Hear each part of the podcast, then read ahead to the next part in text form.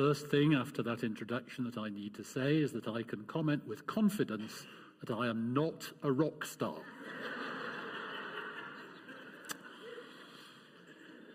what I want to talk about, nevertheless, is a rock. Isn't that remarkable? I want to talk about Ebenezer.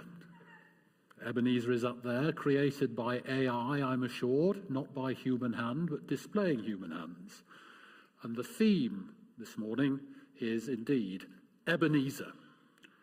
Thus far, the Lord has helped us. Thus far, the Lord has held, helped us. At an anniversary, we should remember. A year ago, you'll recall, there was the Platinum Jubilee of Queen Elizabeth II, a celebration of her 70 years, uh, years of service to the country. And on that occasion, we remembered, not knowing how soon we'd be looking back on the period of her reign on her death. Anniversaries, though, like that, are for remembering. So, what as a church should we remember?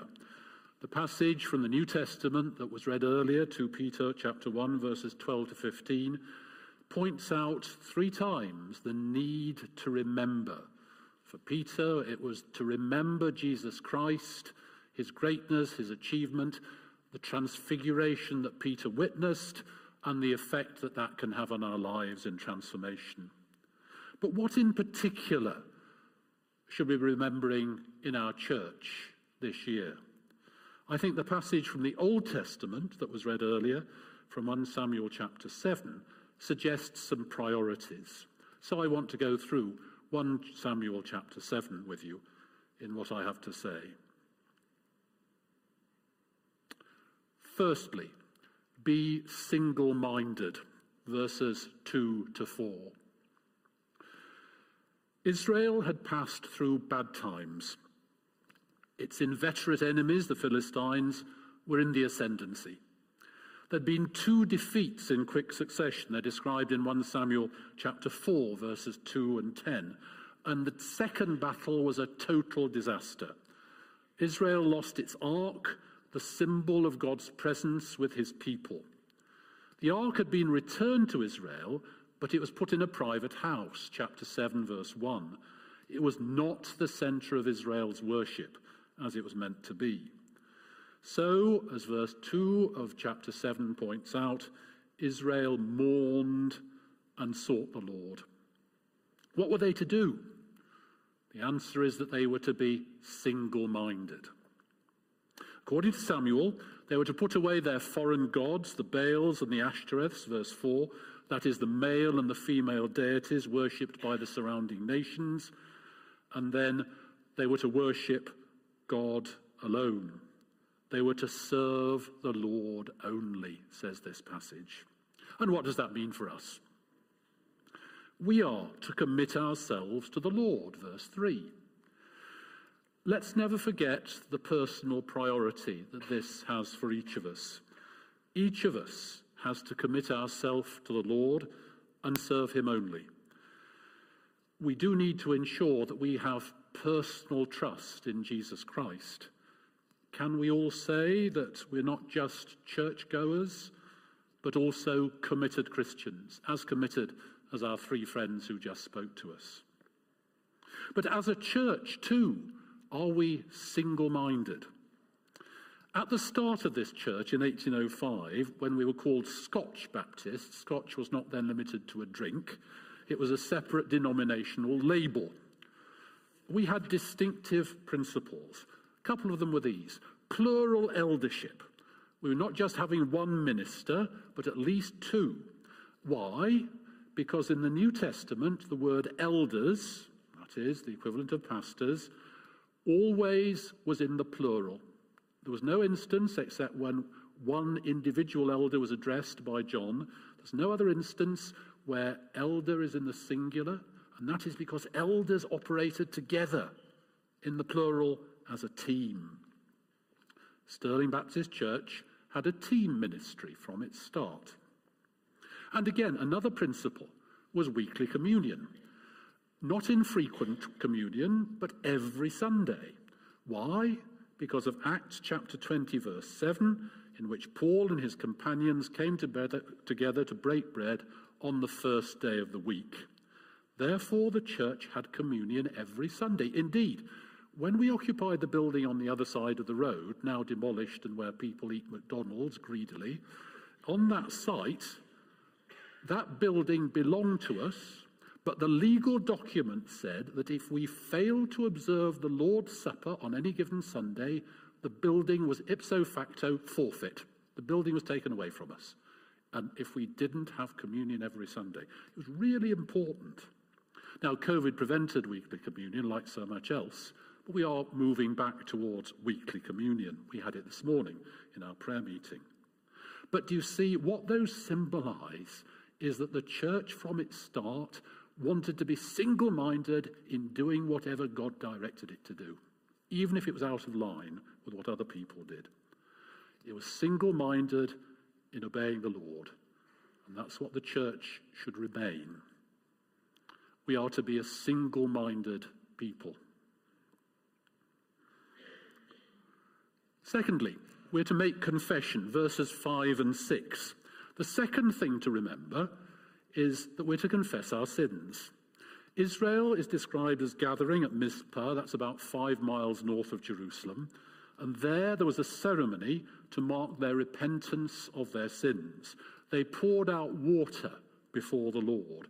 That's a libation, a public symbol of the washing away of guilt associated with the fasting and the confessing of sin. So, for us, what are we to regret as Israel regretted things? Are we to regret bad habits, hasty words, failures? We should confess those things to the Lord, a daily discipline. Perhaps neglect of fellow Christians. Perhaps we haven't shown care for everybody we should have done that too. Or perhaps we've engaged in undue criticism of course, it's right to disagree with policies in the church in love, but it's wrong to grumble. Think of how Israel suffered from the grumbling against Moses in the desert. A critical spirit is not called for. But this principle of making confession should affect our worship too. Every service should include our personal engagement by confessing and turning away from our sins. And that's especially true of communion. We turn from our wrongs there in the light of the sacrifice of Jesus Christ for each of us. So, the essential element in worship alongside others is what the Israelites did at Mizpah. They made confession. We are to be a confessing people. Thirdly, they made intercession. Verses 7 to 9. The people at Mizpah were in danger. The Philistines thought that Israel was mobilizing for a campaign against them, and so they decided on a preemptive strike. They would attack Israel. The people of Israel, therefore, were very fearful, as they might well be, and therefore they requested Samuel to carry on pleading with the Lord on their behalf. He made a whole burnt offering, that is, a sign of wholehearted dedication to the Lord. And the people requested intercession to, by him. Now, that sort of request for intercession is not restricted to the Old Testament, it's there in the New as well. Think of 1 Thessalonians chapter 5, verse 25. Brothers and sisters, pray for us. Paul asks for prayers. Even the great and eminent Paul asks for prayers. We surely need to heed that call and to do the same. We need to pray for others, other churches in the town, other Baptists in Scotland, other Christians throughout the world. But specifically here, do you notice the people actually asked for prayer from Samuel for themselves? Do we ask friends at church to pray for our needs? If we have an operation or a family crisis or dealings with the authorities that go wrong, we should feel able to ask for prayer support. There are prayer networks amongst us, perhaps especially in house groups. Are we prepared to ask for that sort of support in prayer. Life groups that we talked about at our gathering yesterday may develop this ministry further. But prayer for one another can be crucial. I recall that James Taylor, our former minister, used to say that it was a huge help for him to know that some church members prayed for him every day. Surely there's something to imitate there.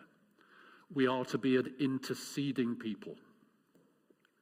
Fourthly, we are to be expectant. Verses 10 and 11. The Philistines came up to the attack, seizing the opportunity during the sacrifice. They seem to have the great advantage. Would there be another Israelite disaster? But the Lord thundered, say these verses. A thunderstorm threw the Philistines into a panic. The Israelites only had to chase them away. It was a mere mopping up operation, verse 11, because God won the victory. They didn't actually have to do anything themselves. God won that victory, and we need to remember that God wins victories for churches in our day. The church is Christ's. He is the head of the church, and his promise is that the gates of hell will never prevail against his church. So any success that the church achieves is really the Lord's. We are to act in Christian service, of course, but the achievement is his. William Carey preached a deathless sermon at Nottingham in early 1792 that led to the formation of the Baptist Missionary Society later that year, the start of the whole modern missionary movement. In that sermon on Isaiah chapter 54, verses 1 and 2, he enlarged, he, he, he developed the theme of enlarging the place of your tent. That's what Christians in Britain were to do in the 1790s, he urged. And the theme, the title of his sermon was Attempt Great Things, Expect Great Things. Yes, we engage in ministry with dedication, we attempt great things, but we're to expect great things from the Almighty.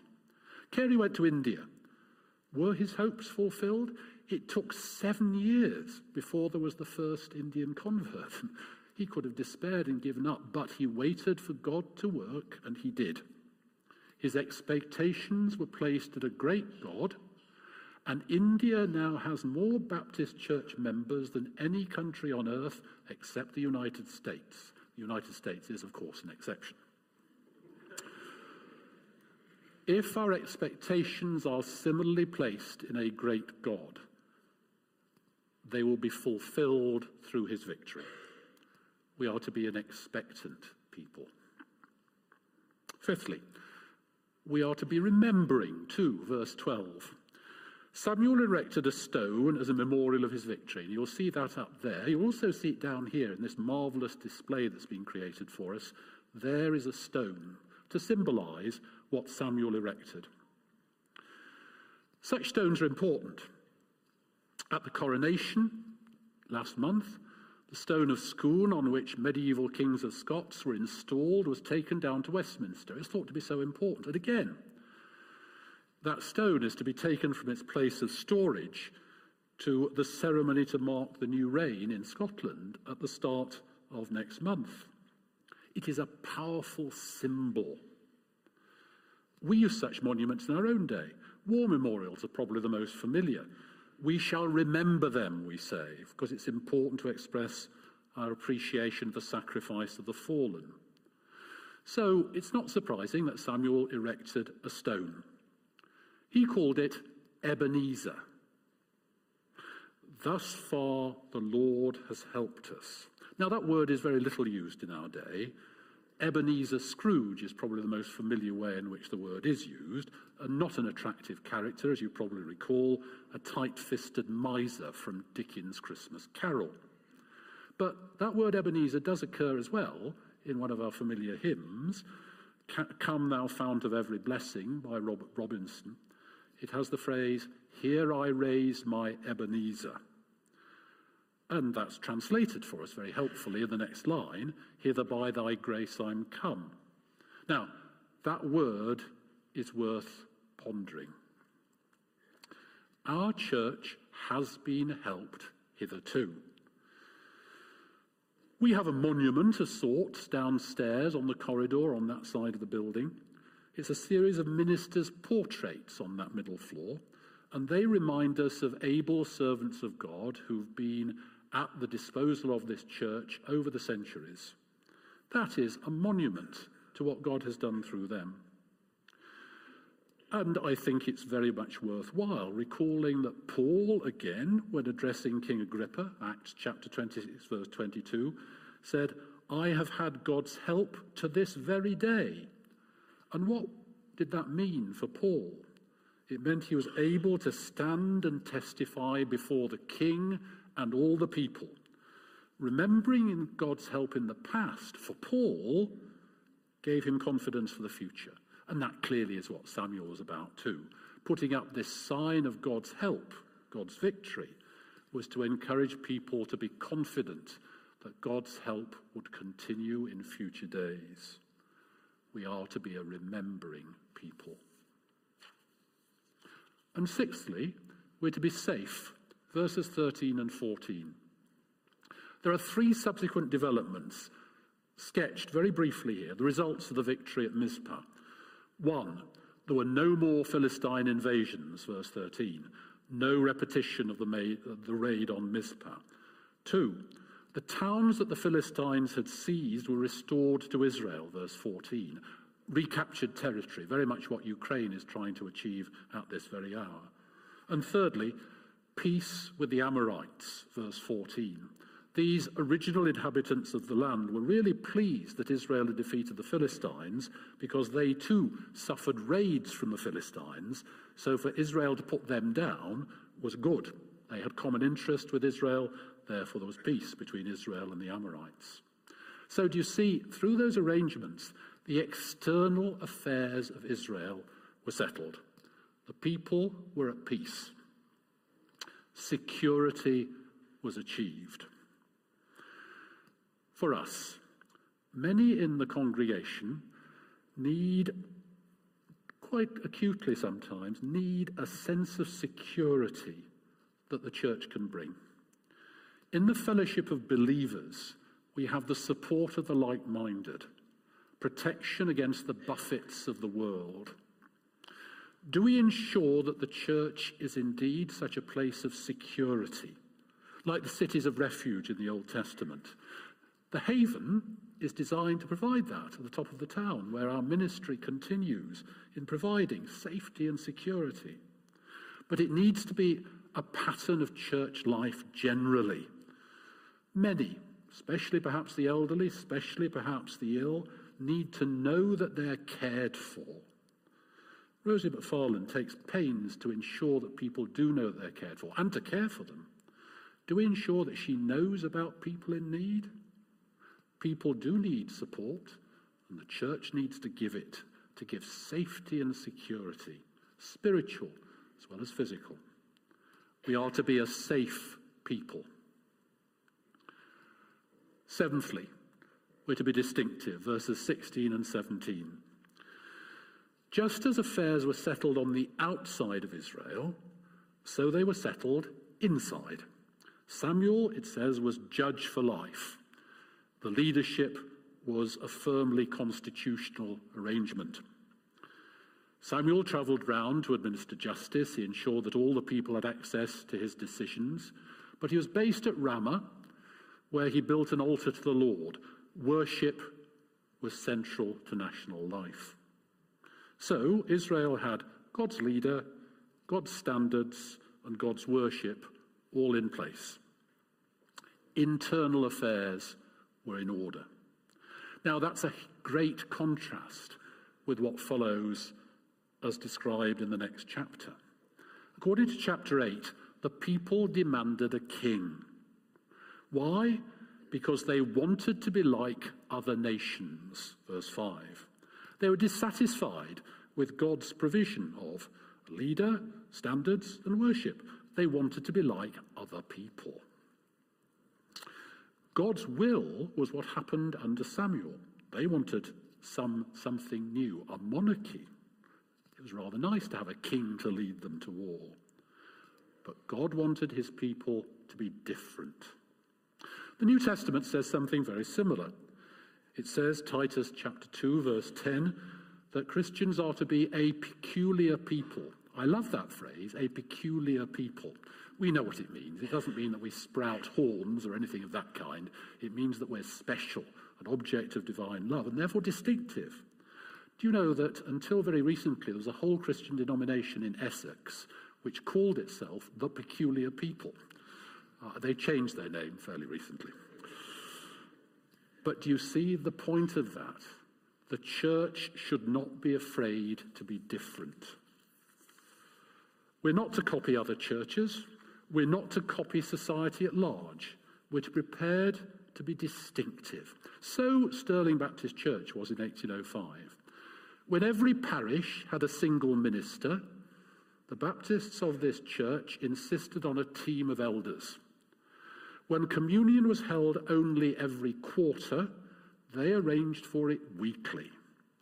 In our day, the church may need to be led to be different in fresh ways, but certainly what we are called to be is a distinctive people. And so, from this episode surrounding the stone of Ebenezer, we can identify certain things to remember.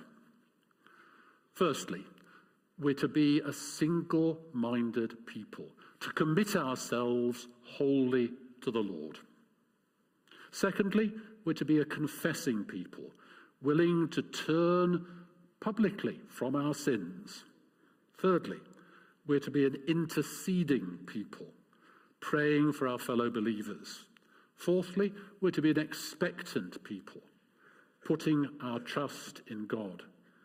Fifthly, we're to be a remembering people, recalling God's work through this church in the past. Sixthly, we're to be a safe people, providing a secure place for those who need care. And seventhly, to be a distinctive people. We're to be prepared to be different. If we do these things, we shall raise our own Ebenezer, for we shall find that thus far the Lord has helped us. Amen. Let us pray. Lord God, we thank you for the whole history of Israel, the history of your church throughout the centuries. We thank you that the constant theme of those who trusted in the Lord God was that up to now, the Lord had helped them. We thank you that that is our experience too. But we pray that you will give us your grace so to understand your will for us that in future days too we serve you as you would wish, that we develop along your lines, and that in trusting you we enjoy the victory in Christ, so that there are fresh things to remember in future years.